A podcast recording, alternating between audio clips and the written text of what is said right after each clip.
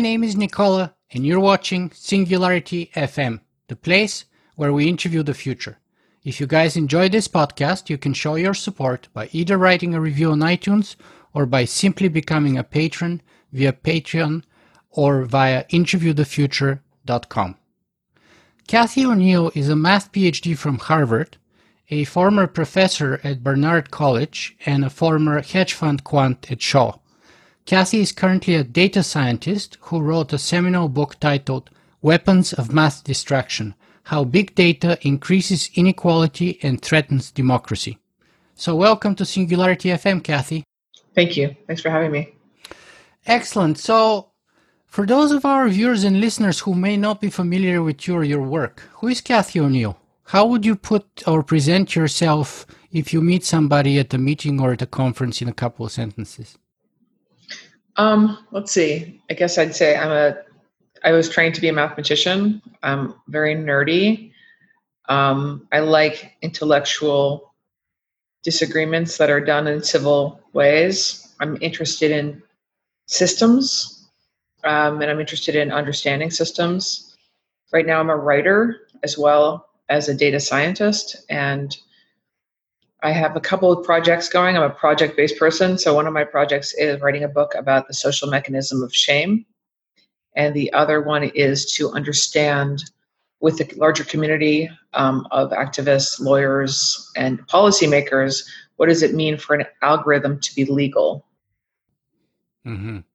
And those are all fantastic and very interesting questions. And of course, the reason why you're a writer is the reason why you're here, perhaps most of all, uh, on my podcast. But before we get there, I want to give a little bit sort of uh, taste or, or an insight a little bit in your personal background and how you got to be where you are today. So Okay. I want to start up with this question. Why math? You're a geek, but why math? You can be a geek in a million other ways. Well, I have become a geek in a lot of other ways. Um, I think what attracted to me um, to math was the sense that I felt. I remember learning history in eighth grade, learning about the so-called manifest destiny, but also learning about like all the deaths and basically the genocide of Native Americans, and just being like, wait, what? Like, what's right, and what's what's moral, and what is correct, and what's wrong, and what's arguable versus what's opinion versus fact. And I was very frustrated by the lack of like conversations that I could have around that, except in my math class, um, where it's like if you got it right, you were right, and nobody disagreed with you. And that's still something I really admire about the community of mathematicians. Like we don't actually, we almost never disagree on the ultimate, like what has actually been proven. There are there are exceptions to that, and they're interesting, but but it's a pretty amazing it's an amazing community in that sense. Like we might argue about what's interesting like what's a mathematically interesting theorem but we won't agree about what's a theorem. Um, and so that's a very clean concept. It's a very it appeals to my sense of like wanting to have confirmation and want i'm a little bit on the spectrum i think probably you know but like not entirely i have empathy for humans and i really care about people, but I do really have this strong dr- dr- desire for things to have clarity.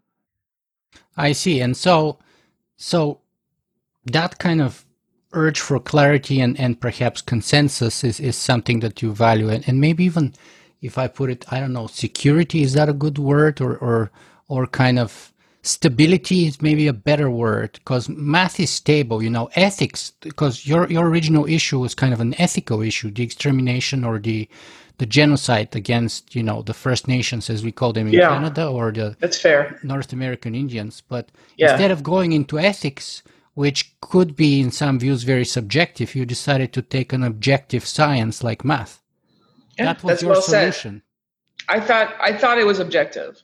You know, I mean, and that's it basically been my struggle ever since then, uh, which was basically the my intellectual awakening. Maybe I was twelve or thirteen, where I was I was sort of, I've been in search of something that is objective, and then sort of being consistently disappointed that things end up being subjective. And I guess at this point, maybe I, I'm no longer, it's no longer my goal to find objectivity. My goal is to sort of agree on subjectivity in a, in a broader sense.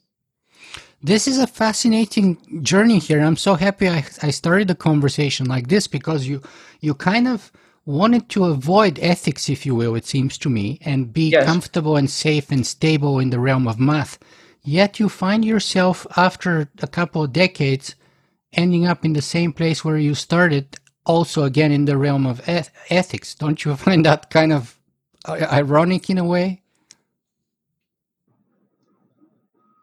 I'll just I, I, agree with you, and it is ironic, but I'll I'll just I'll just say one thing that's better about my life now than it was in eighth grade, which is that I have much more freedom and autonomy to explore these questions in a more thorough way and to, for that matter to have impact on those these questions you know like i wasn't i was powerless in eighth grade and my teacher who claimed manifest destiny was a real thing and was like not something we could argue about that frustrated me a lot because i've always had a kind of combative or at least sort of earnest desire to have intellectual rigorous intellectual debates and like that wasn't allowed in eighth grade you know and now it is so I'm in a different position, so I'm much happier now than I was then. Yeah, and quite frankly, that teacher did no one favors with that kind of sort of totalitarian view uh, uh, of of the world or, or of history. Anyway, uh, it I, I, just had a, a, kind of a debate with someone on Facebook a couple of days ago about American exceptionalism. And I was putting forward the argument: it's nothing new and it's nothing unique. You know, the Italians, the Germans, the Jews, the Arabs, the Japanese, the Bulgarians, the Russians, everybody thinks they're exceptional in their own way. And you know, in a way they're right, but in a way they're not because everyone thinks that too. So that's kind yeah. of common. Everyone thinks It's a special. universal exceptionalism. Exactly, exactly. And he was trying to say no, but the American exceptionalism is really the one true exceptionalism, which is yeah. kind of, sounds to me like I'm not buying it. Catholicism or, or any of the other religion that says my God is the only one true God. And by the way, it reminded me very much to Bob Dylan's song "With God on Our Side." Hmm. You know, I, I don't know if you've heard. Oh, I'll send you a link. It's phenomenal. It's basically going through the story, and it's a, was written in the 1960s. How basically we came to North America and we killed the North American Indians with God on our side. Then we did uh, this war and that war and then we had the wor- first world war the second world war god on our side and then the russians in the cold war and god is always on our side and you know and we may end up end up in a nuclear war because that song was written like in the 1960s but we shouldn't be worried because you see god is always on our side so we have nothing to worry about that sounds almost like kurt vonnegut it's brilliant like one yeah. of personally speaking one of my i mean bob dylan has a number of amazing songs, mm-hmm. uh, poetically speaking, but that one's definitely one of my favorite. All right, so let's move on here. So, are you a statistician, a mathematician now, or a data scientist? I'm a data scientist. Um, I never really was trained in statistics, so I could not possibly claim that mantle. Um, I'm also a mathematician, but I'm active in my data science work. Mm-hmm. Very cool. Okay, and so so you start up with with this kind of ethical impetus, if you will. You go into math. Yeah. You become a P, you, you get a PhD from Harvard. Then you become a professor. Then how and why do you make the move from there into becoming a, a hedge fund quant? Mm. Gosh. Because that's a big jump. Like, and, and, and it's kind of very different from the security and stability of academia, if you will. Because in academia, I don't know if you were tenured or not, but once, especially one, the, the whole point of most people is to get tenured, and then basically you cruise. Right? you, you, chose to yeah. in some away. sense, in some sense, you're answering my question. Um, I don't like cruising. Um, ah. And it was 2006, so it was actually not that hard to get a job.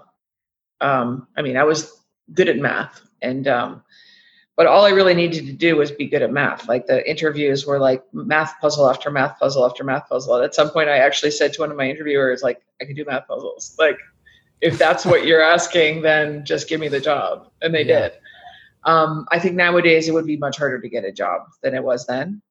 2006 again. Um, they were hiring up a lot of people. Also, um, you know, I had kind of forgotten that lesson I had learned in eighth grade. To be honest, like I don't want to act as if I was sort of an ethicist at all. I wasn't. I had I had essentially become an artist, which is what I think mathematics really is. It's like an art form. I agree. And um, I thought it was beautiful. I still think it's beautiful, but I I was sort of like I want more feedback. I want you know more interaction. I want more impact on the world. And I thought it'd be cool to be in like a business like a hedge fund in New York City, and and it was cool. It, but it was but what I realized after a couple years is like, oh wait, I don't just want impact, I want positive impact. And like I didn't think that's what actually I was doing. Um, that's but, a crucial you know, distinction that most is. people should get, I hope. Right. And the point is that I had gotten myself to the point where I I didn't even consider the possibility that I would be making the world worse um, because I was very naive. But after being, you know, living through the financial crisis, it's pretty obvious that you have to think about that kind of thing. So I left. I left Shaw. I left, and then I went to Risk, and then I got even more disillusioned in that sector, and left finance altogether and joined data science because like I needed a job. And that that's when I was like, wait a second, I'm not actually making the world a better place here either. In fact, and like by then I was like, I'd learned my lesson about assuming things must be good if you don't see evidence to the contrary and I started looking around with the help of my blog readers for what I could what I call creepy algorithms, and I found a whole bunch of them. And so, like that's really what happened. Mm-hmm. Yeah, and we'll we'll speak about that in a second. But the last couple of questions before we get there is, don't you find it sad though?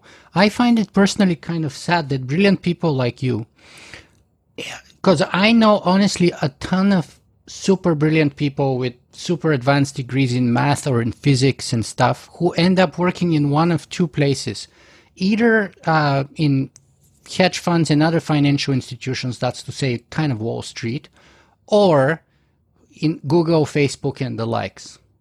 And in one case, the smartest people work on making us click ads, and in the other case, the smartest people work on sort of like imaginary, in, in many cases, sort of derivatives and whatnot that in many cases can do more damage than good. So, yeah, it's really sad. I was on a panel at a math conference over the weekend at Boston College, and a, it was a jobs panel. So in some sense, like I think I was supposed to be advertising leaving mathematics and being working in an industry job, and I ended up not really sure I was encouraging anyone. Um, I was very brutally honest about what's good and what's bad about the experience, and but also brutally honest about the sense that you have often, as you point out, that what you're doing isn't actually making the world a better place at all, and possibly is actively harming it. I mean, I think of the, working as a, at a hedge fund as sort of like being a, a junkyard dog, like scavenging for scraps in the financial system, which is like got a lot to scavenge off of. It's you maybe you can think of it as benign sometimes, but other times it's definitely not.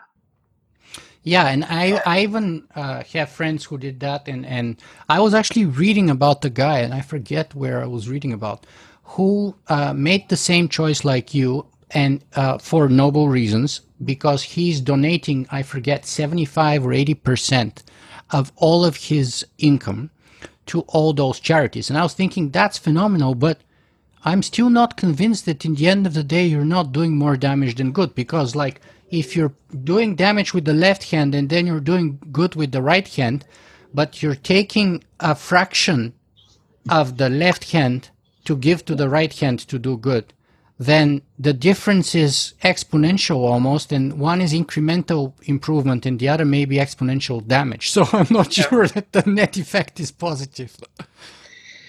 I mean, I'll go further. Like you're because I think about systems rather than individuals. I'm not going to like hate any individual who like once they get rich in some kind of messed up system then decides to give to charities. But like what you're doing is perpetuating that system possibly making it even more extreme and then I'll also add, like you get to decide what you mean by good, right? So it becomes a, um, a, a, a the, the charity system becomes sort of a reflection of what rich, possibly mathematically inclined um, individuals think is a good idea, which isn't necessarily.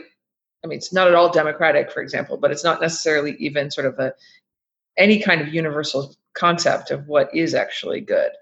So it, it, it becomes less and less democratic and more and more sort of capital capitalistic defined. Okay, but let's let's start going here into the meat of the matter then, because people would reply, "Look, this is math. How is and math is quote black and white. Another quote is you can't argue with math.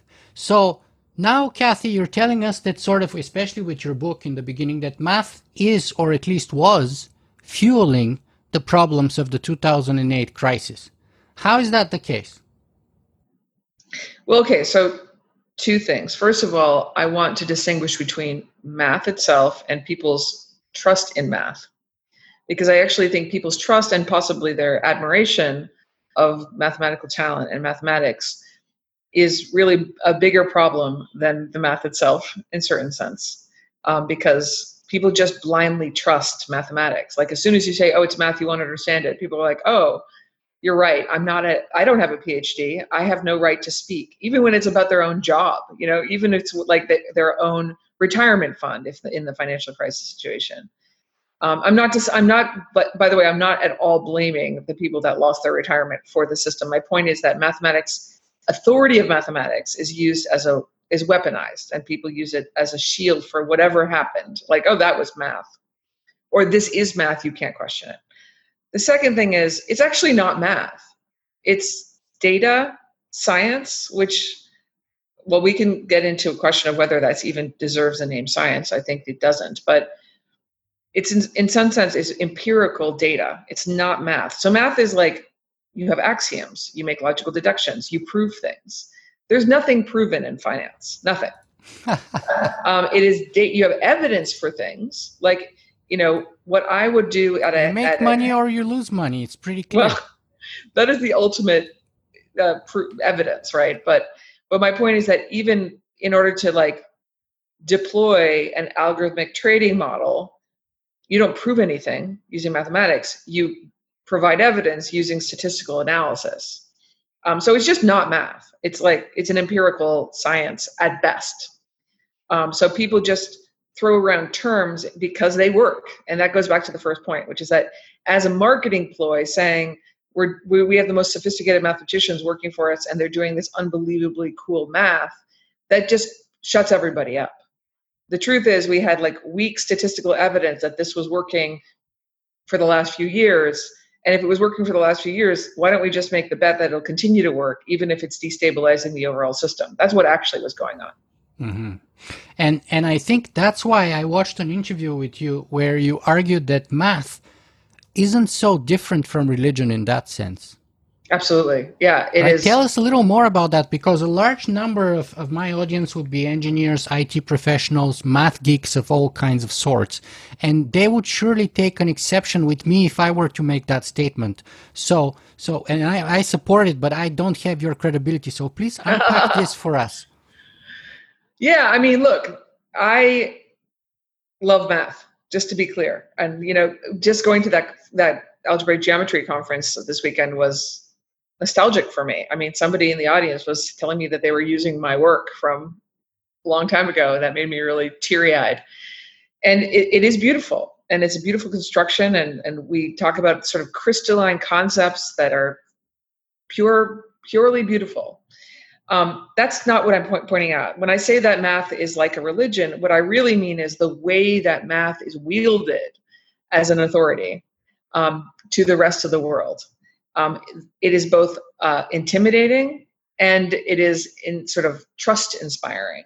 So that combination of trust and fear is the way that I think often people think about gods. And the inability both, to question, I think, is crucial here. Not not being allowed to question it. Not being allowed to. So you're saying you you have no right to ask questions. You have to trust this. Um, now, and that goes to the point I was trying to make. I was I alluded to before about whether data science deserves the the the name science. The whole point of a true science is it is all about questions. It's all about saying no, like give me evidence that this is true. Give me evidence that that's true. And data science is being sort of given the authority of a science without any of the tests that we should be putting it to. So, you know, uh, so there's some like, you know, there's so much IP law. There's so many laws that are protecting the source codes of these algorithms that are being used, for example, to fire teachers. But there's no way for a, a person interested in um, civic fairness to say, show me how these teachers are being assessed at their job, sometimes being fired, often being denied tenure or denied raises based on some scoring system that you know is hidden.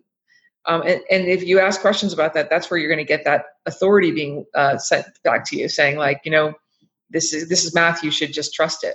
By the way, I should add like, you know, I'm credentialed in math, as you point out, and that's why that kind of shaming mechanism, if you will, math shaming, doesn't work on me. If someone tells me it's math, you won't understand it, I say, what? You know, what are, wait a second. Like, that is a weird defense of an indefensible uh, political situation. Um, it, the truth is, if it's math, I should understand it. And if you're not willing to explain it to me, um, then it's your problem, not mine. You know that, but but I can say that because I have a PhD in math my kind of like the goal the goal of my book really is to say actually everyone should be able to say that you shouldn't need a math phd to to know what your rights are i interviewed frank j tipler on my podcast some time ago and uh, he told me that the singularity is inevitable and i was skeptical because he understood quantum mechanics and i didn't yeah, well, he was full of shit. I, am sorry, but that is that is exactly the kind of shit that I hate, and I, I just started swearing because it got under my skin. It gets under my skin when people do that. Yeah, but that's like the most shouting example that I can recall. And of course, he's right because my understanding of quantum mechanics is tiny, minuscule, ridiculous compared to his, of course. So he and was I... shaming you in real time. He was saying you're not allowed to ask questions. I mean, and I'm so glad that you do continue to ask questions, and we all must, because well, it's, the singularity is not a mathematical concept. I mean, at least the way I understand he was probably framing it. It's a question of human rights and free will. We all need to think about that. So it's not good enough for some physicist to be like, or whatever he is, he calls himself, to say, "Oh, trust it to the experts." That is not appropriate. Yeah, and, and my, my blogging name is Socrates anyway, so I'm the name with the guy with the questions. So I wouldn't yes. be a Socrates unless I have questions, right? It's important to have questions. So let's talk about your book though. Weapons of Math Destruction. First of all, I love the title. It's like Thank you. Fantastic. It's impactful, it's memorable, and it goes straight to the point. So tell us, what's the thesis? What what I realized um, after I started researching these um, algorithms as a data scientist myself was that they were very consistently doing a couple of things, even without any kind of collaboration between companies. So let's just think about advertising. It's an enormous industry and there's lots of competition. But one thing that every single data scientist working in advertising does consistently is we differentiate between high value and low value customers. And we give high value customers opportunities that we deny low value customers. And the, the way we define these high value versus low value customers is off, also pretty well coordinated, even if it's not it's not like consciously coordinated. It's just really easy to find who has money. It's really fig- easy to figure out race, gender, um, location, um, and in fact, location is sometimes a proxy for race and and and wealth, of course. And so, just that alone, just that one fact I just told you, and this, I said it in advertising, but of course, it's also quite true in other fields like credit or insurance or getting a job or keeping a job or getting into college. And for that matter, those kinds of proxies are also used in the predictive policing algorithms and in the crime risk score algorithms. Like they're used basically, and I just said, wow, demographic profiling, which is super easy to do with the data that we now collect, is the basis of funneling opportunities to people who are lucky and away from people who are unlucky. So ultimately, my book, the thesis of my book is big data techniques makes lucky people luckier and unlucky people unluckier. And as a result, direct result, you're going to be increasing inequality, number one, and you're going to be threatening democracy. And so those are my subtitle: um, How big data mm-hmm. increases inequality and threatens democracy. Yes, yes. Absolutely. And then each chapter basically is like, I go through an industry and to sort of lay out exactly how it works and why I think it's making things worse rather than better. Yeah, and you go through a diversity of industry from like credit rating, rating to insurance to college applications through the political or participatory process in our democracies uh, and all of those. Uh, we, so I, I, highly recommend people should uh, read your book. I, I, personally listened to it twice. It's about six hours or so, so it's not it's not so long, and it's pretty sort of illuminating. Uh, but let me ask you this: um, the traditional answer would be, "Look, Cathy, we're not racist because we don't put race anywhere on our questionnaires or no one is taking race into account anywhere. So it's not like we're targeting black people to give them higher mortgages or higher insurance or higher interest rates or anything like that. How could you claim that we're being unfair or towards, you know, different races or uh, ethnic groups or what have you? Well, that's the easy. You give me a softball question there because um, everybody knows, um, I think, by now that there's a lot of proxies for race in this in this world, and that that's the data we collect. You're right that we almost never collect race data directly, but we use the proxies to race, like zip code. I mean, and zip code is only a proxy to race because we have a segregated society. Um, and like if you just look at the census, you see that it is a proxy for race. It's more so in some places than others, um, but it definitely is. And so, since we use geolocation without thinking, it's completely clear that we have access to racial data, even if we don't have a proof of race um, in a given situation. So, just to be clear, uh, you know, I don't go around saying like, "Oh, somebody made made their credit algorithm racist." Like that's not it's certainly not um, what people set out to do. It's what people end up doing.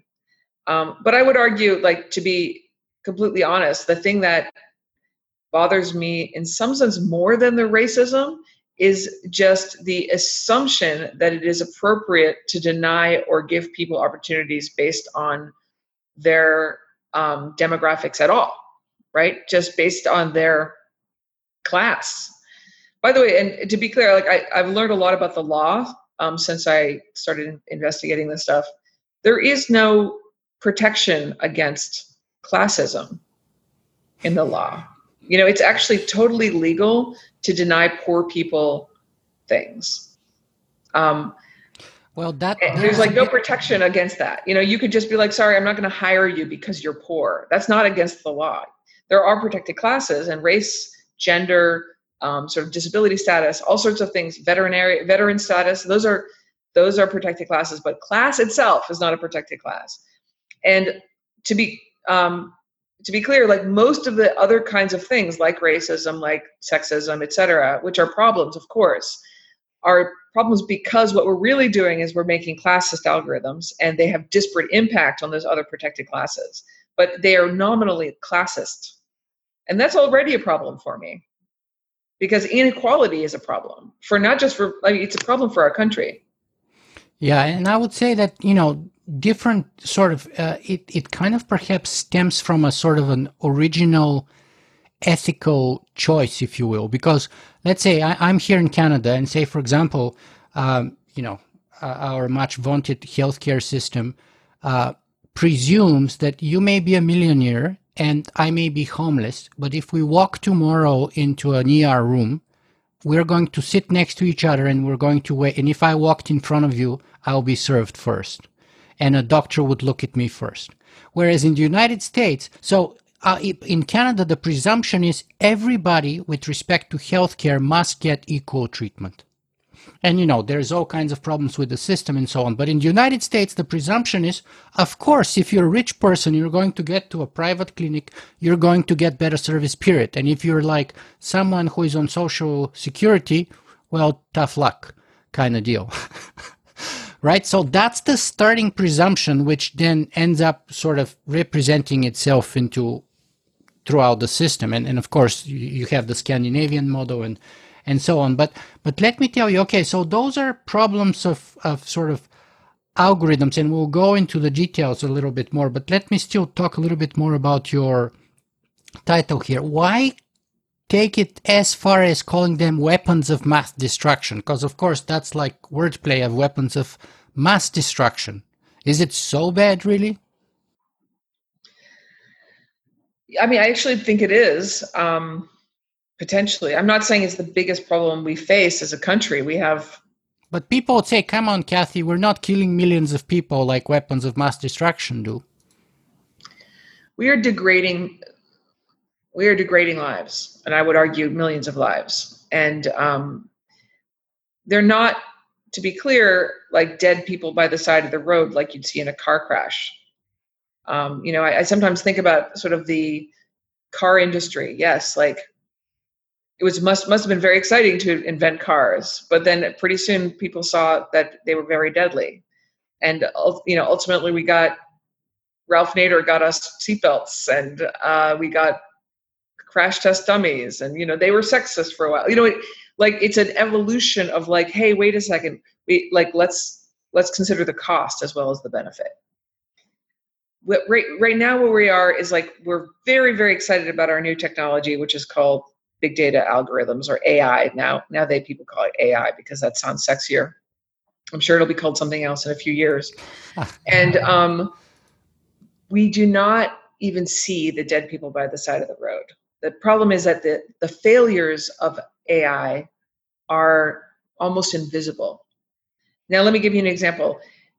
Most people have to take personality tests in this country, uh, in the US, in order to get a job because jobs first of all job applications are online. Finding even match finding out what jobs you could apply for happens online. That system is really messed up because it just matches people like you used uh, have historically gotten jobs like this. So you can already assume that that's based on very biased historical data. Then once you even find out the jobs that people like you might get you apply and then there's a there's at least one or two filters that are basically maybe stupid AI, but AI sort of algorithms that can keep you from ever getting interviewed. How will you ever know or prove that those things unfairly kept you from a job that you deserved? Especially that first part where you're like matchmaking, you go to a website that tells you, look at all these jobs that you could apply for. How about the jobs that you should have seen, but you didn't see? Because the algorithm decided that your score wasn't high enough in that category. And how did they build that score? You'll never know. My point is that there is a lot of invisibility, invisible failure in this system. Um, and it's not killing you it's not it's not making you bleed but it's denying a lot of people opportunities that we expect and deserve to have yeah and in terms of seeing dead people on the on the side of the road. I was thinking we're going to discuss that a little bit later, but actually there are dead people besides the uh, the road. Uh, about ten thousand of them at least in Myanmar, and about a million refugees.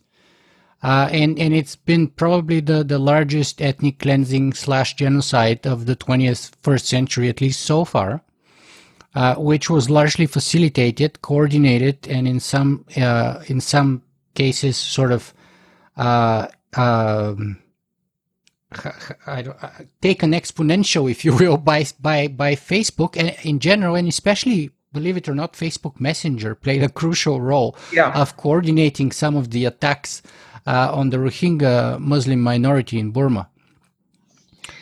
Yeah, I mean, and I, I spent a lot of time in the sort of penultimate chapter or the politics chapter talking about what the concerns I have around Facebook's newsfeed algorithm, which optimizes to keeping you on Facebook, which is to say, like keeping you upset, angry, riled up, outraged, and misinformed.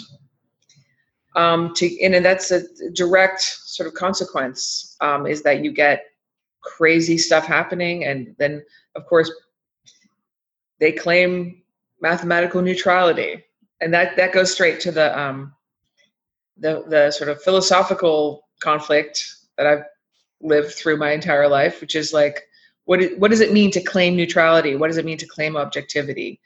I think it's well past the point where we should listen to Facebook or There's any of those guys. There's a very famous internal letter or email, I should say, uh, by one of the uh, closest people to Mark Zuckerberg. I forget his name, but he's one of the VPs at Facebook, where he basically sent an email saying that Facebook is inherently always and ever good by its very nature, and therefore its promotion everywhere all the time for all people is by default the right thing to do without exceptions.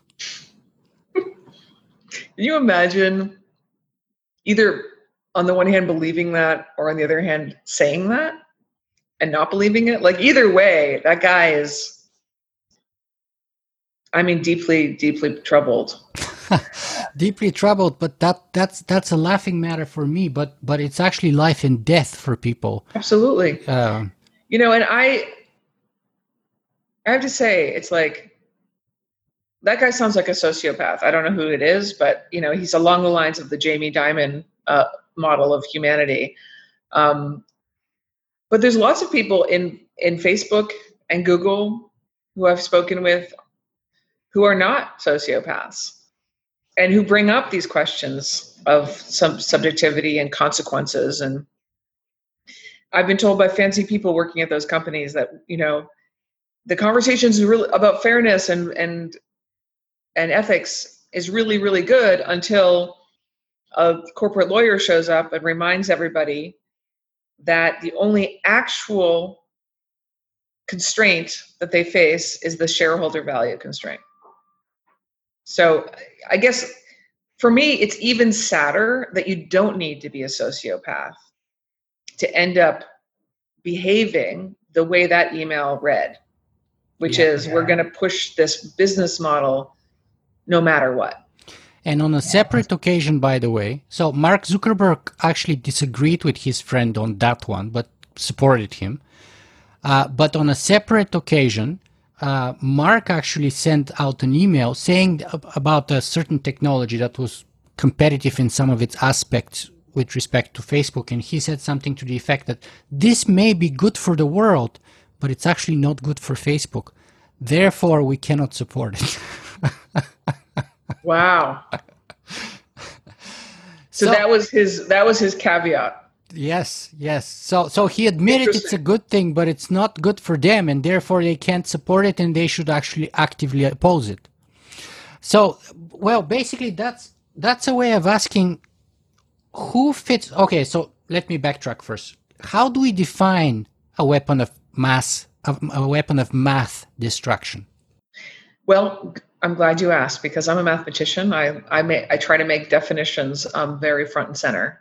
So I characterize weapons of math destruction with three properties. The first is that it's important, widespread used uh, for important decisions, typically around somebody's like people, right? So you're making a decision about a person, whether they're worthy of something, some kind of financial opportunity, some kind of job or livelihood issue, um, or some kind of uh, liberty, something something about their their actual liberty, like the policing or the justice system related, or there's a, some kind of information, like political information uh, or or or news type thing. So it's important. It's being used widely to make important decisions about people. That's the first thing. The second thing is it's secret. People don't understand why or why not they're being denied opportunities or offered opportunities. And the third thing is that it it's unfair, and that it, and I could sort of define it as being like unfair to individuals. Like it it makes mistakes. That is it's almost an unnecessary condition because all algorithms make mistakes. Like I don't know a data scientist who would say I have a perfect algorithm. There's no such thing. But the kind of mistakes it makes is the point is that it's important so it, it makes important mistakes. So it denies people opportunities like important opportunities like jobs. And then as a consequence this is like an observation. It's almost like a theorem if you will. Like if you have those three properties important secret and destructive making mistakes then it's not just destructive for the individual, but it actually creates a negative feedback loop, a destructive feedback loop where it actually undermines its original goal if that goal was supposed to be positive. So there's just lots of examples where we're like, oh, we're going to make teachers better. And in fact, you actually make teachers worse. Or you're going to make education better. You're making education worse. You're going to make um, jobs more fairly distributed. You actually make jobs less fairly distributed. Like the, or, or, or the mistakes that these algorithms make are scaled to such an extent that like entire subpopulations are incapable of getting a job or you're going to get insurance to be fairer but you actually end up making insurance less fair. And scaled again scale becomes a big thing in, because algorithms once they're built can be you know can be raised to an enormous scale as we saw with facebook. Um, so that's those are those are the characteristics of weapons of math destruction. And uh, people have come up since i wrote the book i've have sort of shown me a bunch of different examples. They're like oh i think i have a wmd i want to tell you about it. And they're often right.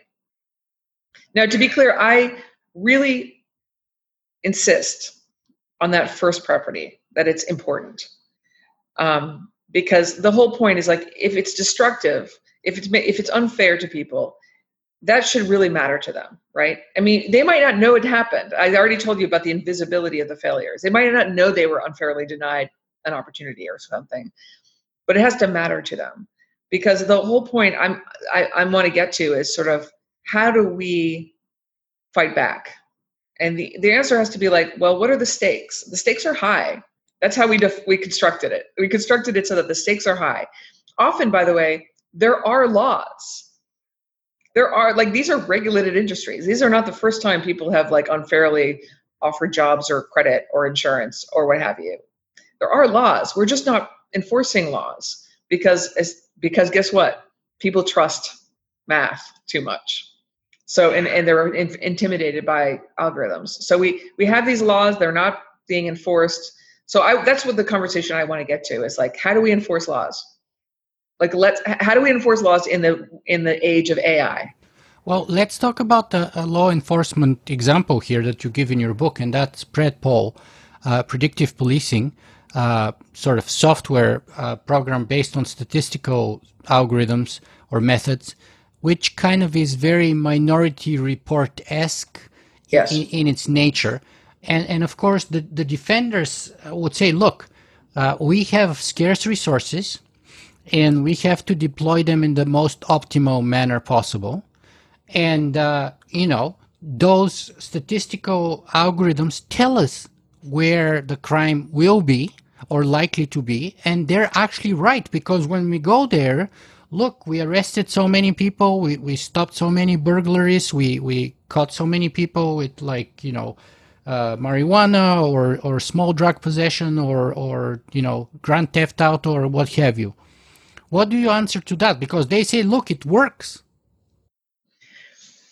Yeah, it's it's an important question, and I'm so glad you asked it because I really do think it is one of the worst algorithms, and I'm so glad to be able to speak out against it. My um, it's a very nerdy answer, but it's also extremely important for this for this topic, which is that we don't actually have crime data. My audience just, are mostly geeks or nerds and, and stuff. Oh, good. So, so they'll get it. Yeah. What, what and, and you said it just just now, like the, sort of the proof of it so-called working, I put in scare quotes, is that look, we find people to arrest, and that that is the definition of success. So this is a, a thing I go into at in at length at in the book is like it's all about your definition of success, right? And for, for PredPol and for other predictive policing algorithms, success is arrest, which is to say what we're really targeting is this arrest data. So then you have to ask your question, ask the question, the critical question is, are arrest are arrests a good proxy for crime?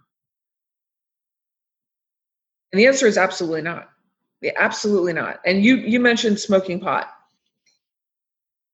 the only question you really need to ask yourself is have you ever met anyone who smoked pot but then didn't get arrested immediately afterwards has that ever happened in your experience and when you ask that question everyone laughs because of i mean it's laugh it's laughable the idea that there's like a, an arrest for every crime, if you just think about it, even uh, for a moment, you realize it's ridiculous. And by the way, I'll add pot smoking, and okay, I'm, let me just finish the pot smoking example. Whites and blacks smoke pot at the same rate. Black people get arrested five times more often than whites. So the real point isn't that we don't arrest people, is that we do sometimes arrest people, but the missingness of the, the data, if you will, is unequally distributed. So we arrest black people for it, but not white people. In fact, we don't really arrest that many people for smoking pot, but when we do, we arrest black people. So, conclusion is that if we are like looking for where is the crime going to be based on where were the arrests in the past, we're just going to go keep doing what we've been doing, which is arresting black people for smoking pot. Now, I don't claim that there are no actual violent crimes. Okay, so, but let's look at that data. Murders. This is a, an extreme case in the other direction where you know there was a crime because there's a dead body. like you actually have proof of a crime. Murders only lead to an arrest about 56% of the time. And if the victim was black, less than 50% of the time. So it's it's about 50-50 whether there's actually an arrest. So even there, when you know there was a crime, arrests happen half the time. Think about another violent crime category, rape. Rapes are famously underreported. We don't even know it by how much, but like let's assume 10% of rapes are reported, which I think is probably generous. And by the way, it's also a political wins thing. I mean, in Houston, after Trump got elected, the number of reported rapes went down by 40% in a couple months. That's not because nobody was raped, it's because people were afraid to report rapes, especially in the Latino community. So, rapes, 10% are reported. And then I listened to this reveal episode a few months ago. Of the reported rapes, 6% lead to an arrest. So I just do the math. Arrests are bad proxies for crimes. And I don't even know what the racial disparity is on who gets arrested for rapes, but I assume there is one. I guess my point, my overall point is this is not good enough data to do, to do math with, to do science, to call it data science, because it's just not a good enough proxy for crime. Now, having said that, you could ask the question, and it's an Orwellian sort of thought experiment, like what would we need? What kind of surveillance apparatus would we need to have better crime statistics? We'd need, let's face it, a, a, camera in every room, in every bathroom, in every hallway, in every elevator, in every on every street. We're getting with AI that can recognize crime when it sees it. Like imagine that world. and let's all agree that we don't want to live in that world, but that would be the world we would need for us to think that like crime data would actually be recorded right? We don't have recorded crime data, but that's what we would need. So we were like, ooh, we don't want to live in that world. But guess what? We are increasingly living in that world. And especially if you live in a project in like an inner city, there are basically cameras everywhere. And so uh, the, my final point will be like, guess where the police are going? Guess where the police are being sent by PredPol and other places and other kinds of predictive policing? Exactly to those places that are already overly surveilled and overly criminalized. And where, by the way, we criminalize people for things like mental health problems and addiction. So, I mean, that's really, and okay, you know, I will say one more thing. And I've talked to the people that work at these companies, and it's very frustrating. I ask them, you know, don't you agree that nonviolent crimes like being poor, peeing on the sidewalk, like subway jumping, or having a mental health mis- problem that you that is not being treated or being addicted those things are the bread and butter of predictive policing because guess what? It's very predictable that addicts will become stay addicts that mentally health eh, you know sick people will still be mentally sick that people will poor poor will be poor. So that's that's that's the data that's the most predictable. And i'm like well why don't you why don't you if you're being honest why don't you just try to predict like violent crimes and robberies, just assaults and car thefts. And the answer is, oh, the data isn't predictable enough for that day, for that stuff. So we couldn't get a, a, a like a good model that has good um, sort of accuracy if we only used things that aren't criminalizing poverty. Do you see what I'm saying? Like I might have said this in the wrong order, but my point is that like I think an like a better, more useful model would be like get rid of all the things that are just punishing poor people for various poverty issues and just try to predict violent assault and robberies and murders. And they're like, oh, the data's not good enough for that. And I'm like, right, exactly. But even if it's not like violent crime per se, why is there no predictive uh, modeling of, let's say, the next Bernie Madoff or the next subprime mortgage scam or, you know, all the financial crimes like the next Enron and WorldCom and, right. you know, all those companies that did all those ridiculous things that screwed people out of billions upon billions of billions of dollars. Well, actually, I do think. I mean, if you look at it mathematically, and I'm not mathematically inclined, you would say maybe. I mean, it's a point of view, of course, but uh, Wall Street must be pretty clustered for high end, high value financial crime, wouldn't it? That makes sense to me. Okay. So, number one, the real answer is the people who are good at models don't work for the regulators, they work for the people doing the cr- crimes, the banks and the hedge funds. That's the real answer. They get hired to be quanted hedge funds and yeah. and, and and so on, right? And the crime committers are are are typically much better paid um, than the you know the uh, cops. The second answer is there are some models that are being built in these various regulators to try to detect Enron type accounting fraud. So it's not impossible and it is being done. But the third answer, and I think it's the most philosophically important one, is that actually the crises are different from each other. Um, and that's sort of like fundamentally the problem with the kind of risk management that exists. You know, like I worked at Risk Metrics, we did the value at risk model, we did all these things that were like replay like Black Friday, replay the financial crisis, replay blah, blah, blah. Make sure that this portfolio of this bank or holding company or hedge fund would not suffer unduly if this particular event happened again today. Well, guess what? That's not what's going to happen because we're all girding ourselves for yet another exact replay of these things. That's not what's going to happen next. So, what we're doing is it's like squeezing the balloon, right? We're saying we're going to prevent the 10 most famous bad things from happening again. So I guess we're going to have to invent an 11th thing. And to be clear, there is no algorithm to to prevent something that's never happened before. I mean, that's the that's the philosophically interesting thing is that algorithms and data can only you know propagate. They can't invent. And that's, by the way, why the singularity isn't going to happen. Just FYI, the singularity is not going to happen.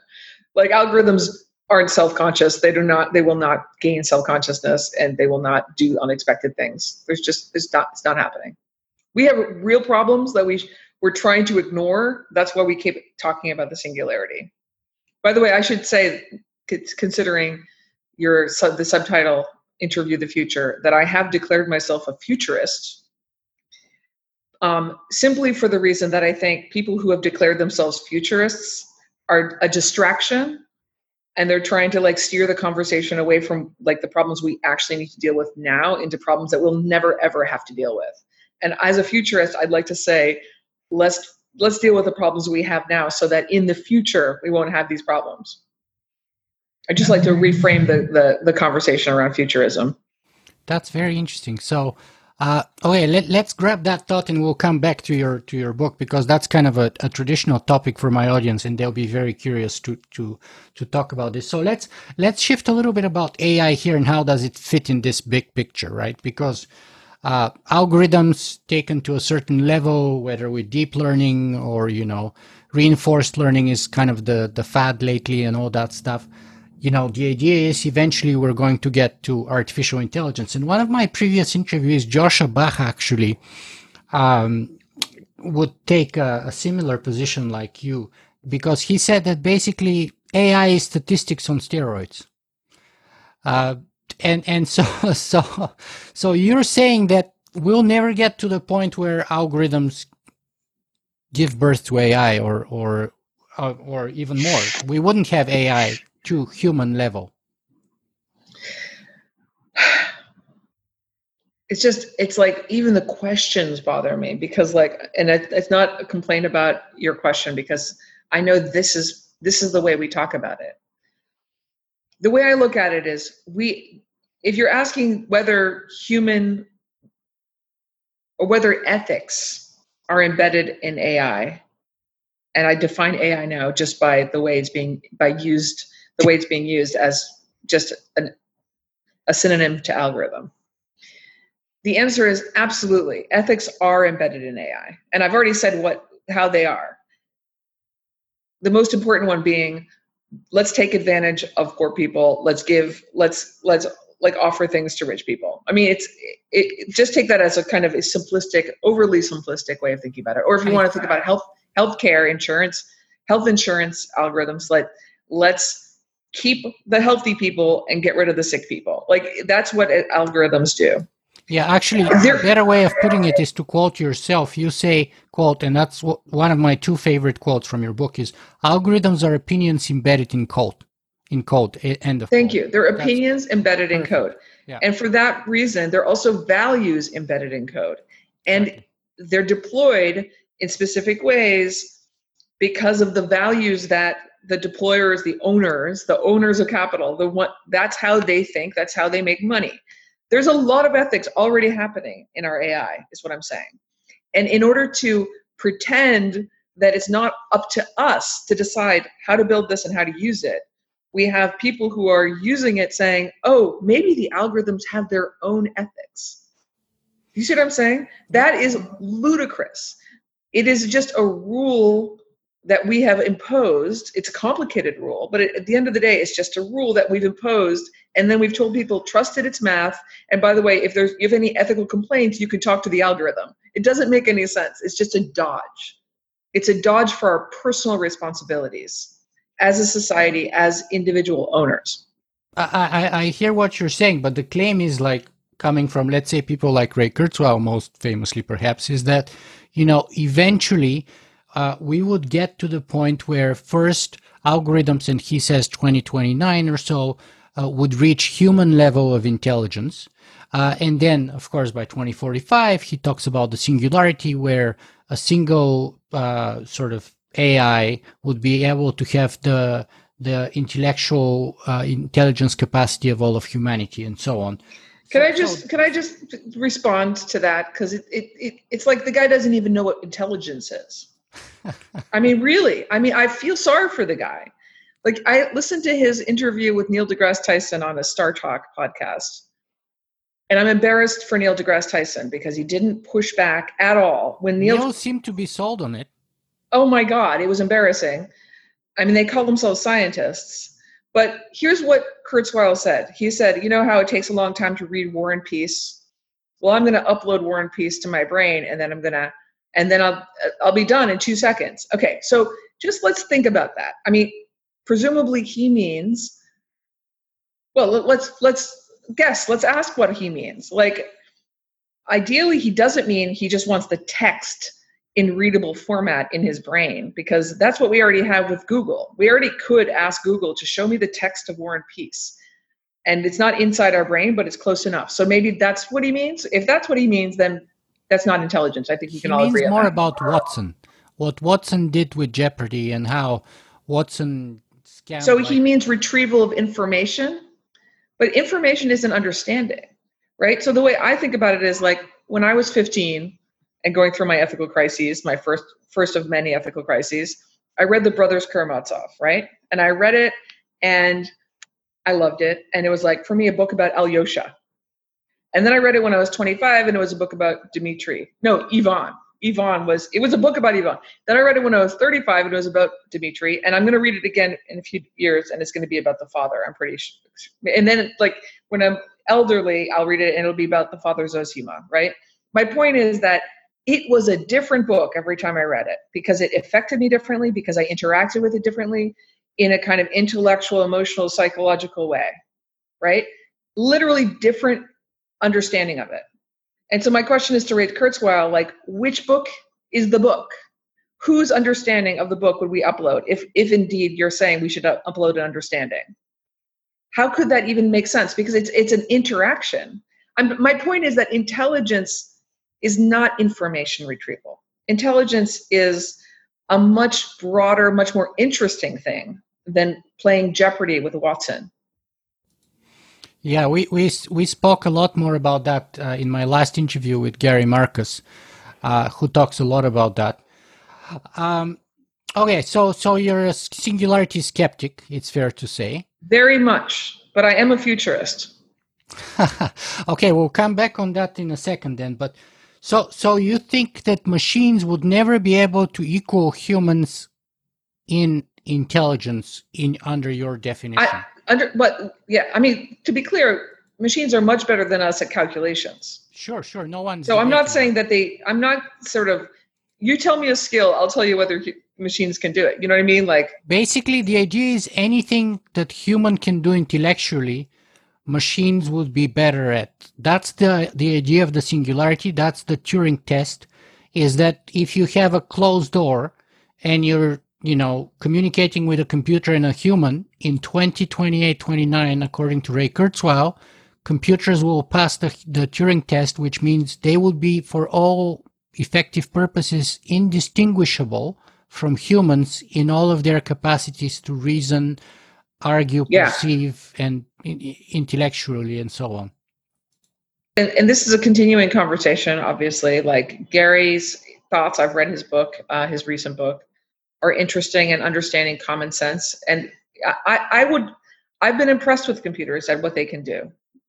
What I really mean to say is, we already have ethics embedded in our systems that use AI.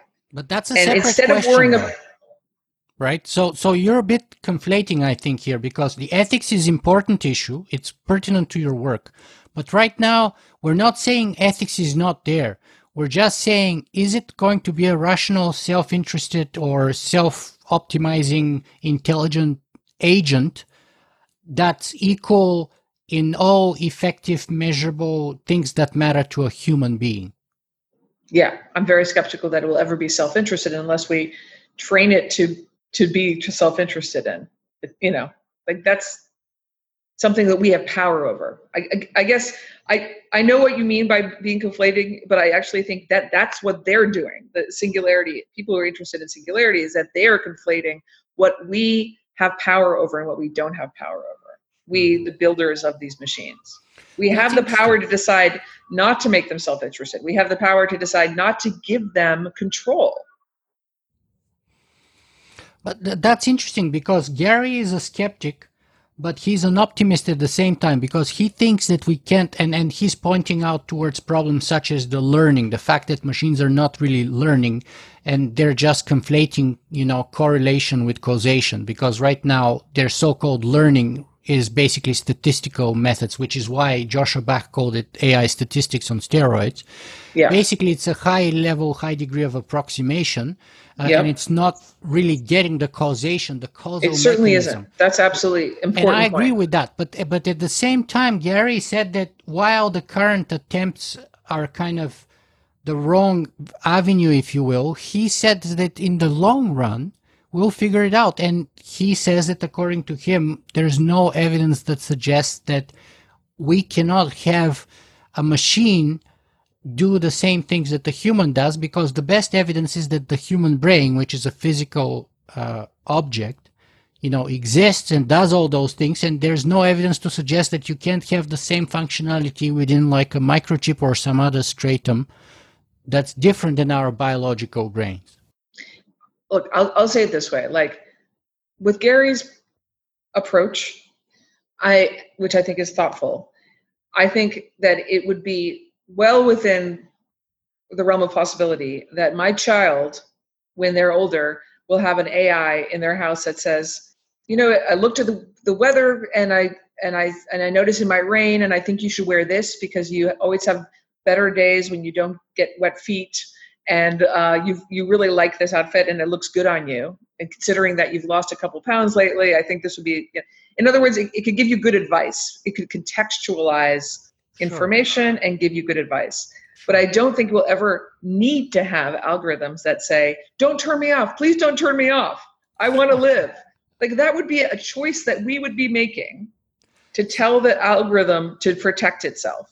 We don't have to make that choice. Yeah, so that's my point. Basically, an advanced version of sort of Siri, Alexa, and Wolfram Alpha or something like that yeah. mixed together. Yeah.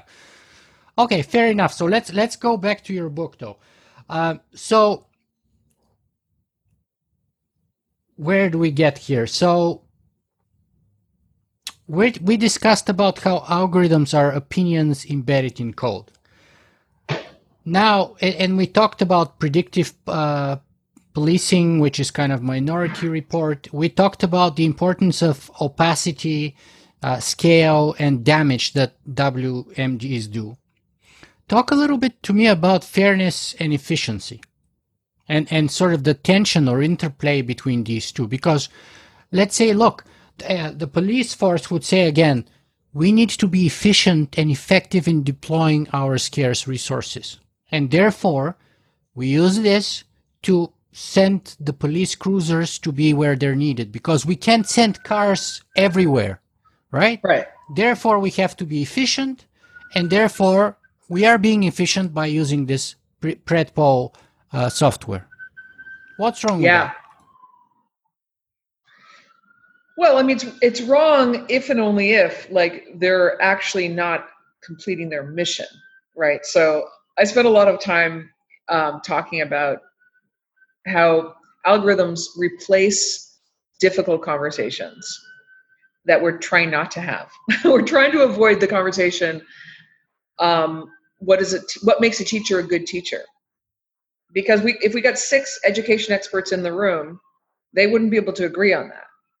So we, instead, we're like, let's replace it with a silver bullet algorithm where we don't let people ask questions about how it works. I mean, that's kind of very, very high level what I think is happening. And I think in terms of the police uh, algorithm, in similar way, we're not asking hard questions like what what are police actually meant to do, and how do we know if we are getting where we even know about the crimes that we care the most about? I mean, the truth is we don't the police don't actually know about all the crimes because some populations will like i said in houston but it happens in every city and every in every town. Some crimes are not reported to the police because people don't trust the police. Um, and other you know so what about them? The, those those algorithm that you could talk about efficiency but efficiency is somehow a secondary concern. The primary concern should be are we actually completing our mission? And that larger question isn't being addressed whatsoever by algorithms. Now, I'm not saying that algorithms have to solve every single problem, but I'm just saying that if we only focus on efficiency, then we could be like very proud of ourselves for doing something quite badly but efficiently instead of asking ourselves, are we actually accomplishing our mission? I think it could be very illuminating here if we talk a little bit about the examples that you give from education uh, in the United States. Uh, and I, to be honest with you, I, I haven't checked on to see if that's being used in Canada, but I imagine there may be some because as far as policing goes, I know there are some jurisdictions who are already experimenting in Canada with Predpol type software, but I'm I don't I'm not aware of the educational system. But t- give us a few examples because over there people say the same thing. Look, we have inefficiencies. We have so many people uh, or students failing out of high school per year, and we know all of these happen here and here, and we suspect it's the teacher's fault, uh, right? So we have this software, and that software basically identifies weak or failing teachers who basically are not up to, to snuff. And the system, therefore, would be more efficient and will be served better if we just fire them uh, and hire effective and efficient and better better teachers. How is that bad or wrong or not working? Well, I mean, the logic that you just said is actually not that bad, right? Like we who would argue against getting rid of terrible teachers? Like nobody would argue against that. The problem is that the actual algorithm was a random number generator. It was a random number generator. Like And when I say that, I'm exaggerating very slightly. I saw um, the, the graph or the lack of graph that you're showing in your TED yeah. Talk, which I'm going to attach to the article here, by the way, which is Good. basically freaking all over the place. So it was there's no, there's literally no there's good evidence that it was a random number generator, and um, so now let me just in that context reframe what you said. In order to deal with, um, especially in inner city minority schools, urban school districts, in order to deal with like a high dropout rate, we are going to randomly persecute teachers and fire them if they get uh, a couple of bad scores in a row with a again a random number generator and that will solve that problem. Guess what? It didn't solve the problem. What ended up happening was teachers who um, had better options, like in other words, the best teachers, left. They went to the the suburban school districts that didn't have those regimes. Um, they got private schools. They retired early. Now we have a national teacher shortage. And the, ultimately, those schools have suffered because teacher churn, which is like getting rid of teachers, hiring new teachers who don't have that much experience, is actually terrible for a school and terrible for all the statistics, including the standardized tests. So it's just not a good model. Like, and ar- arguably, I'm not saying they made a, a minor mistake and they could tweak it and it would be a good model. We actually don't know how to decide whether a teacher is a good teacher. It's a frustrating fact but the best we have probably is the principal evaluations. And yes, there are nepotism problems where principals protect their favorite friends, even if they're bad teachers. That's a problem. Um, but but random number generators isn't solving that problem either. So it's it's just one of those things where we just assumed it's called solutionism. I'm sure you've talked about it on your podcast. This idea that like whatever complicated, large, systemic problem we have can be solved easily with a technological fix. It's just not true. We and it's particularly not true. Before here on my podcast. What do you call it? Reductionism. Okay, whatever you want to call it. Yeah. Um, it's a it's almost a philosoph- philosophy, um, and it's it's a philosophy that we have to challenge. It, it absolutely is. That's why the whole thesis of my podcast uh, and my work for the last ten years has been the claim that technology is not enough. It's okay, necessary. Good it's it's necessary it's not sufficient like we cannot live without technology but it's not sufficient and we can screw up things a lot worse if we have because technology is just the how we do things yeah. it's not the why and it's not the what and if you have you can have the best how but if you screw up your why or what you're going to end up doing more damage than good so the gates foundation was a huge pusher of this system that ended up being a random number generator. It's called the value added model. Wow. And here's an unbelievable but true story. Um, one of the things that seems pretty obvious in retrospect is to compare teacher scores from this value added model with the principal evaluations or the other kinds of assessments of teacher you know quality that are expensive and the argument was always like oh it's too expensive to do that broadly, so we have to do this cheap data driven thing. Well, okay, fine. That makes sense if you have provided scientific evidence, statistical evidence that what you're doing replicates any one of these sort of gold standard teacher assessments that are that are arguably too expensive to use, but you have to at least show that there's there's agreement, right? So they did a small like maybe three schools, I don't remember exactly how many, but like a small sort of like side by side test of the teachers versus this value added model, of value added model versus the other kind of rubric. And guess what?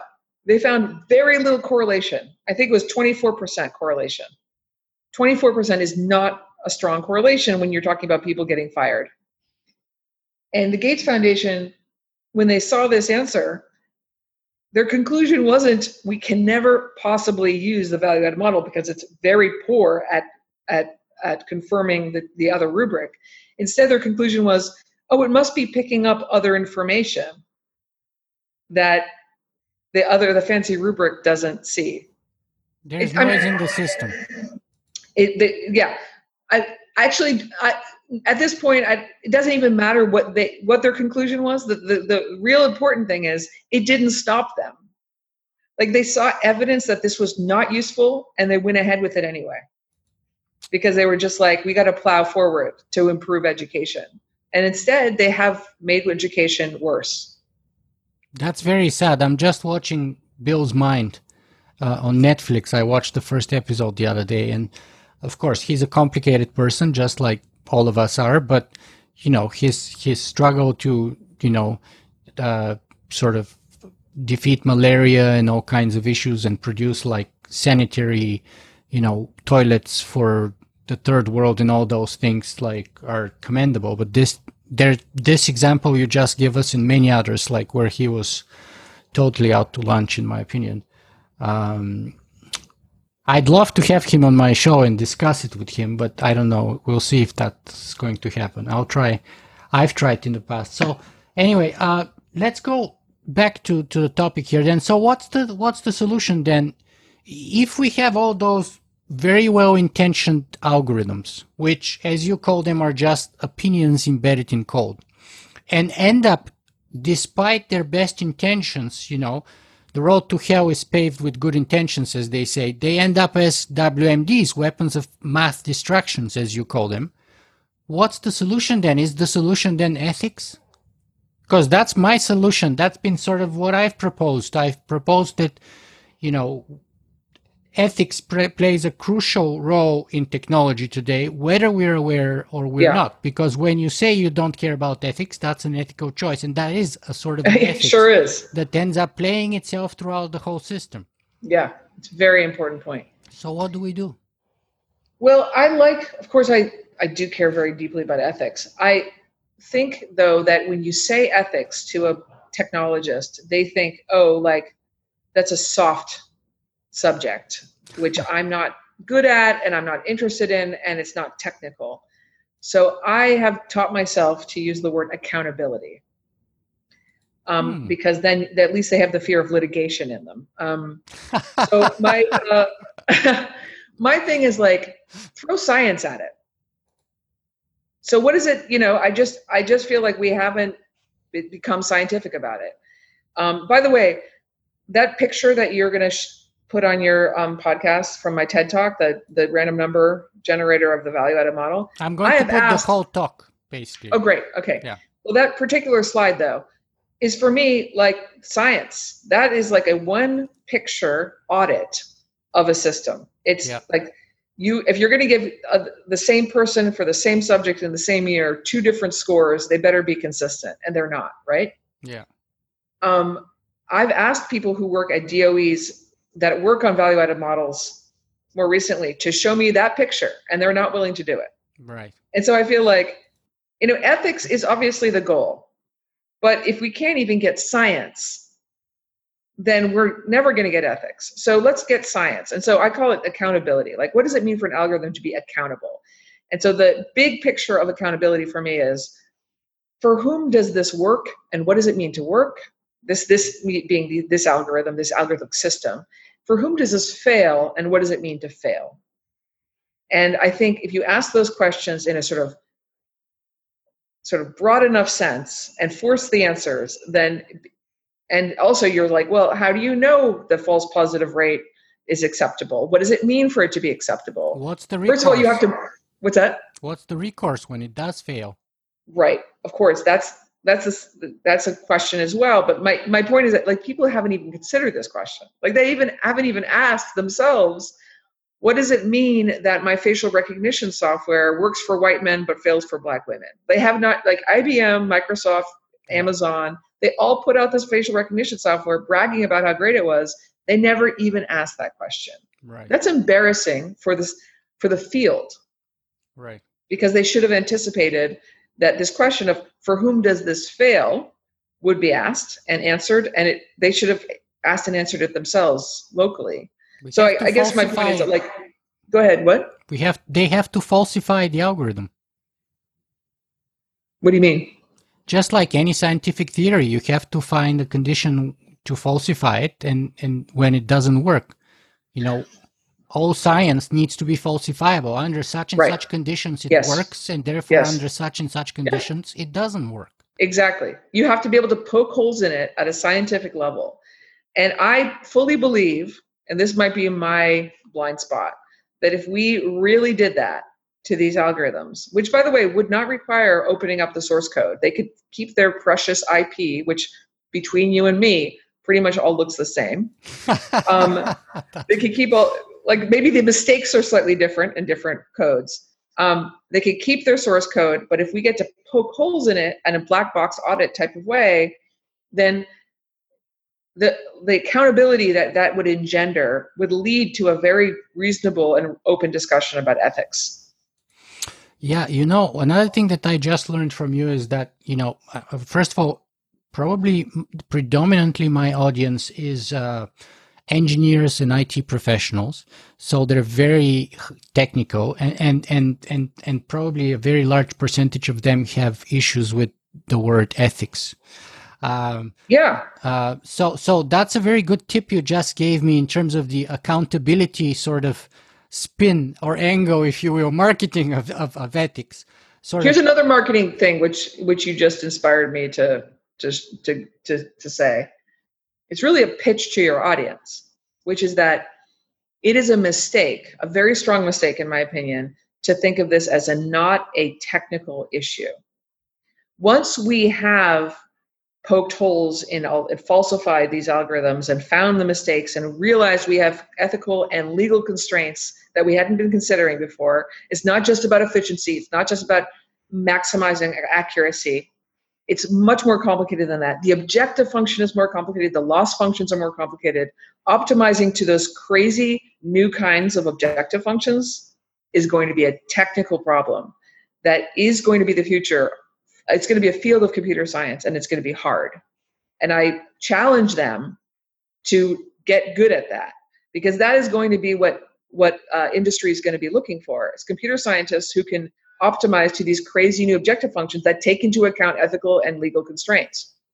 And that's the, I've had that conversations with with professionals at very high level uh, on that topic, and their usual response is, "You can't codify ethics. You can't do that. You can't do this. It's too complicated. It's too vague." And my answer to that is, "Well, welcome to the real world, guys. It's not Dude, zero and one. We are already doing white. it. Yeah, as you point out, the default assumption that we're not we're not embedding ethics is itself an ethical choice. So we're just doing it in the stupidest, lamest possible way. Um, and we're going to have to do it in a better way. I mean, those are the conversations that I'm trying to start, which is like what makes an algorithm legal. And I want, you know, it's you're they're right in the following sense. It's not going to be a fixed target. Um, it's going to move as our values move. That's going to change. Absolutely but it's to, to the, the idea that we just don't have that constraint and we just maximize to efficiency and accuracy is is wildly unethical actually in its in its own right. Yeah i remember there's a quote by i think uh, it was marvin minsky when uh, one time one of his graduate students was questioning why he put certain kind of uh, uh presuppositions uh, in the system. And then Marvin Minsky's answer was kind of like, so that we know what they are. Because if you take them out, you're not taking them out. You just don't know where they are. yeah. Yeah. Yep. So, yeah. Okay. But let's, let's go down to what that actually means in the real world. Because uh, in your book, you're actually suggesting that uh, data scientists, among others, should have sort of like a Hippocratic oath, if you will, of, of ethics. And by the way, just before I had this interview with you, I got an email from somebody from the Danish Engineering Association where I spoke uh, a couple of months ago. And they're telling me that the Danish Associ- uh, Engineering Association is developing such Hippocratic oath that all of their members and if you're i think i think if it's the case that if you're an engineer in denmark basically you have to be a member of that organization. Yeah. So you have to to take that off just like old doctors do now. Yeah yeah. You know and i've been thinking about this a lot since the book came out which is now almost three years ago um, or almost exactly three years ago. Um, and a lot of people have been like, "Oh, Cathy, we have a Hippocratic oath. Do you want to sign sign on it? You know, onto it?" And I'm no, like it's a terrible Hippocratic oath. Typically, they are not very good. Um, which isn't to say I've come up with a better one. I'm just saying, like Hippocratic oaths have to have some meat on it. They, in particular, they have to say, if you are not allowing me as a data scientist to test to see whether this is ethical or legal, then that's an ethical violation. And I think, and the reason I say it that way is because I think one of the most important thing to realize is that data scientists are typically just nice nerds who want to be good people and don't want to do evil things, but they work within larger companies that have shareholder value concerns and end up doing stuff that is probably really not great. But it's not like the data scientist has really the power to single handedly change the business model. So I guess the first thing is the Hippocratic Oath has to have some teeth. It has to really have teeth in terms of like, I should be given, I should, part of my job is to make sure what I'm doing is, is legal. I, I mean, that's, doesn't sound that strong, but like the truth is we are doing things that could well be illegal, but we're not allowed to check it. You know, we're not gonna, even allowed to ask that question. And the flip side of that is just like you said, doctors have an ethical uh, Hippocratic oath. Some engineering societies do. I want data scientists to have not just this oath, but I want them to have the professional society behind that oath so that when they are being asked to do things that they consider unethical, that are violating their oath, they can, instead of just getting fired for refusing to do it, they can appeal to this professional society and say, hey, people in my company are being asked to do this, and I'd like you to issue a press release with, you know, put pressure on this company and other companies in this industry to stop doing that.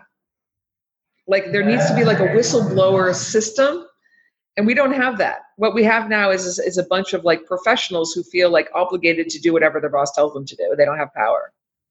Yeah that's a that's a very important point indeed. Yeah um, so and and i'm totally in support of it. Of course now now we talked about facebook uh, and i i think you qualify of course or I, I imagine instagram as a wmd I I don't know enough about Instagram to know how it uses algorithms to be honest. Isn't Instagram mostly like person to person like Twitter? No, no, it's kind of like Twitter, but it's not Twitter is not person to person. It sends out a stream of images in the public and then they're kind of there. Right? And by the way, it's it's been shown that Instagram if you're not familiar with it, it's one of the most addictive ones and also the people, it's a big predictor. Speaking of statistics, the people who are the most highly depressed and suffer from other addictive behavior are mm. the most uh, frequenting of Instagram. Uh, and as a result of all the social media platforms, Instagram has the highest suicide rates. Uh, God. Uh, and, and, depression, but but especially suicide rates. And, and, I would really like this to be shut down. But I, I'll just say that you know since I don't know enough about it, I just want to back up and just make make the point that like Twitter can be toxic as well, but it's not really algorithmic, right? I see the tweets. I mean, I know they've been adding algorithms more recently, but uh, go back a couple years. Twitter is just like you see the tweets that you of the people you follow on Twitter. It's still um, the case. It's still it the case. Right. My, well, now they sort of switch up the order that you see them. So there is an algorithm. There is an editing process by the algorithm. Mm-hmm. But I just want to make the point that even before that, like Twitter was toxic in its own way, and like it wasn't an algorithmic toxin, right? It, mm-hmm. It's just a design thing. So I'm a little bit hesitant to call something a WMD if I think that the negative aspects of it are actually coming through design rather than algorithm. Now, there could be a generalized concept of a weapon of some, you know, it wouldn't be math though. It's a design, like weapon of design destruction. Do you see what I'm saying? Well, Sean Parker said that they were very cognizant of the fact that their whole purpose was to hack the human biology. The weaknesses- it's evil. Don't get me wrong. It's totally evil. And it's taking advantage of insecurities and making people more insecure. And I would even I would go further. I'm writing a book about shame now, in large part because people have since I've wrote, written the weapons of math destruction, people have come up to me and said, what about this? Is this a WMD? And I'm like, no, that's just people being awful. you know, just it, like people are awful. And why are they awful? And how, why? Do, what do they get out of being awful? And that has led me into this entirely new field, which I'm writing about now, which is like the social mechanism of shame. And I think I need to learn about Instagram for that book. Um, I'm just making the stupid uh, obvious point that like sometimes things are horrible and destructive but they're not algorithms. They're just horrible and destructive for other reasons. And that is a combination of how they play on our biases and how they're designed to play on our biases and to make us feel bad about ourselves. Mm-hmm. Yeah, no, I, I get that, but but I think it fits your definition of widespread, secret, and destructive. So okay, so tell me why. Tell me why. Tell me more about the algorithm. Well, Instagram is widespread, clearly. Yep, that's for sure. It has impact. It's secret because uh, the way it sort of hacks your brain and it creates addiction yeah. by design. By design. Ad- admittedly, by the creators of it. Yep. It's actually doing exactly what it was supposed to be doing. Yeah. Right?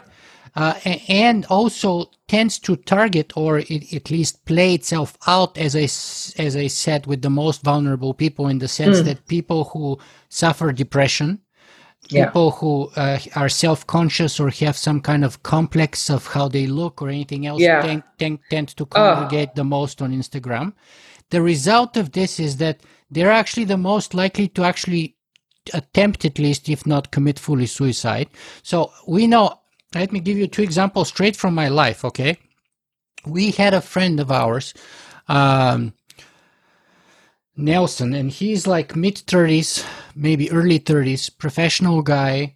Uh, I just met him once or twice, so not really good friend, but we got together on a wedding that we were sitting together. Anyway, great guy. He started listening to my podcast, you know, made a contribution, loved my podcast and stuff like that. And then one day, I used to see him on Instagram and on Twitter, and one day he killed himself and I was just I was just like shocked, like total total shocked, and I was like, and basically I felt super guilty because we were supposed to go out for dinner once, and uh, so I had a, sort of like an emergency, so I had to postpone it, and then we never actually got to it, to to yeah. book another date in yeah. time, because I was traveling afterwards, and and then I was like, oh my god, if I knew he's depressed, but I never knew he's depressed in the first right. place, right?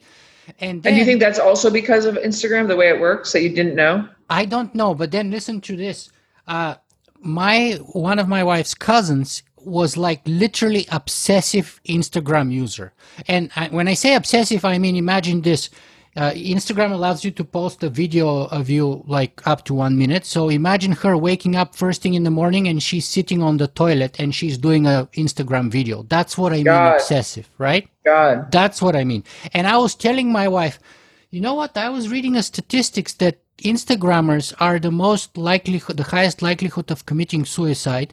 And I wonder if Roxy is not kind of like a risk factor for that because she's yeah. like early 40s, she's professional, she's single, she doesn't seem to have direction. I'm just concerned. She's not very yeah.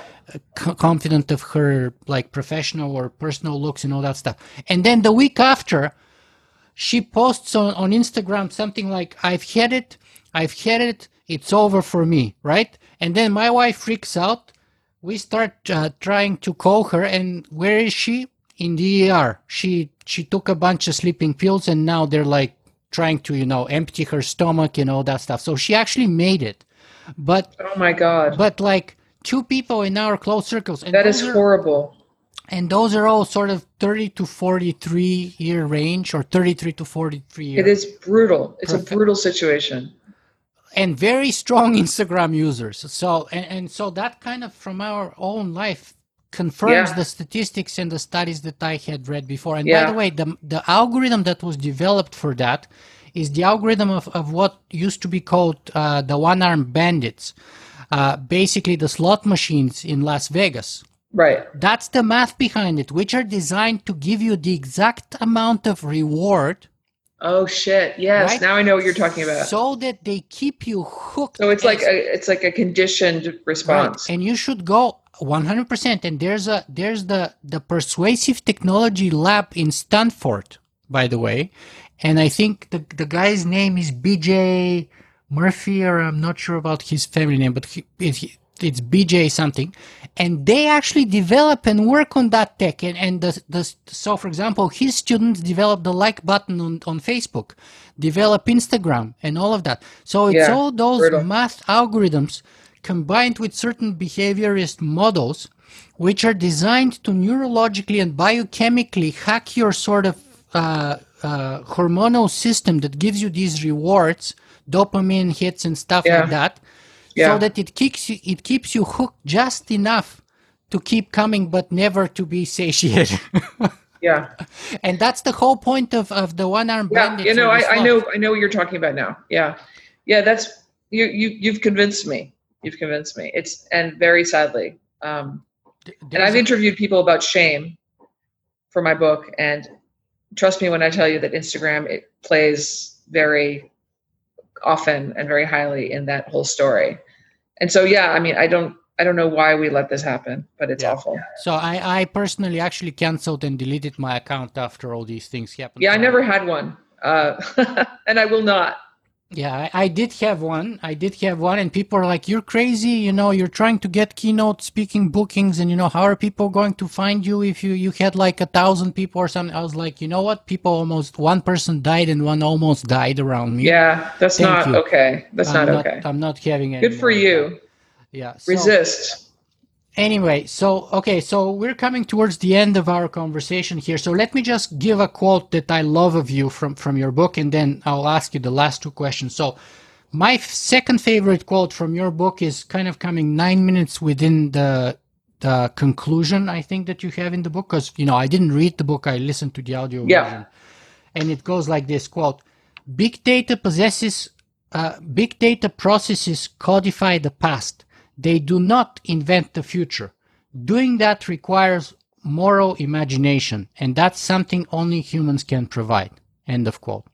And to me, that's like another way of saying I have this metaphor that I like to use, which is called that, you know, in Silicon Valley, people like to say that technology is a crystal ball that allows us to see the future. And I say it's absolutely not a crystal ball. It's actually a magnifying mirror Yes. it's a mirror because it's not about the future, it's about who we are and what we do, but it magnifies and amplifies and exaggerates those effects. So Agreed. it always has unforeseen consequences.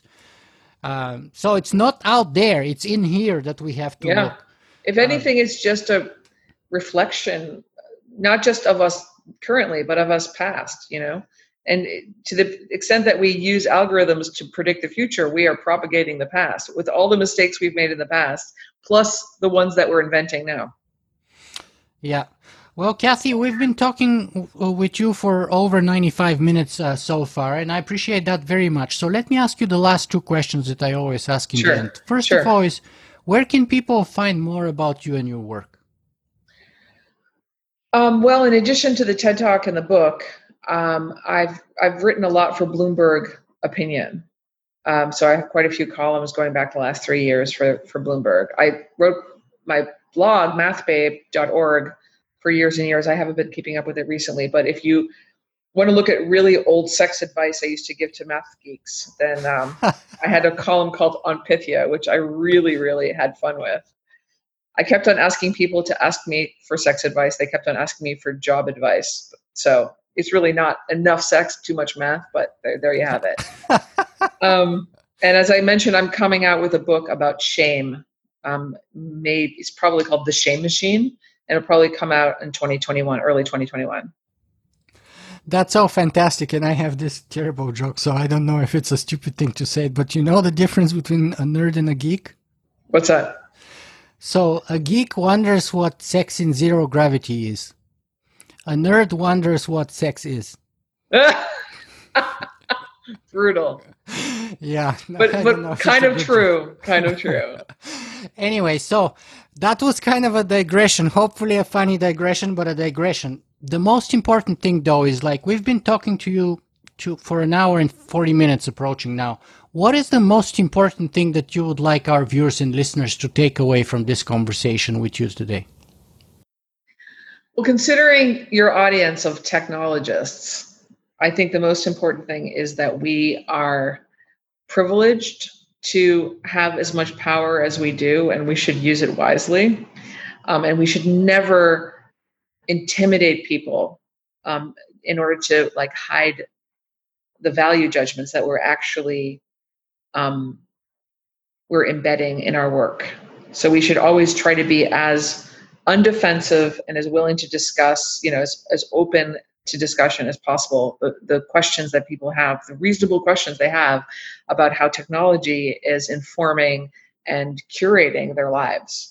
Because I mean, we don't need to be experts in technology to know that what's happening is affecting us all. Cathy O'Neil, thank you very much for being with us today. Thank you. Thanks for having me. It was fun.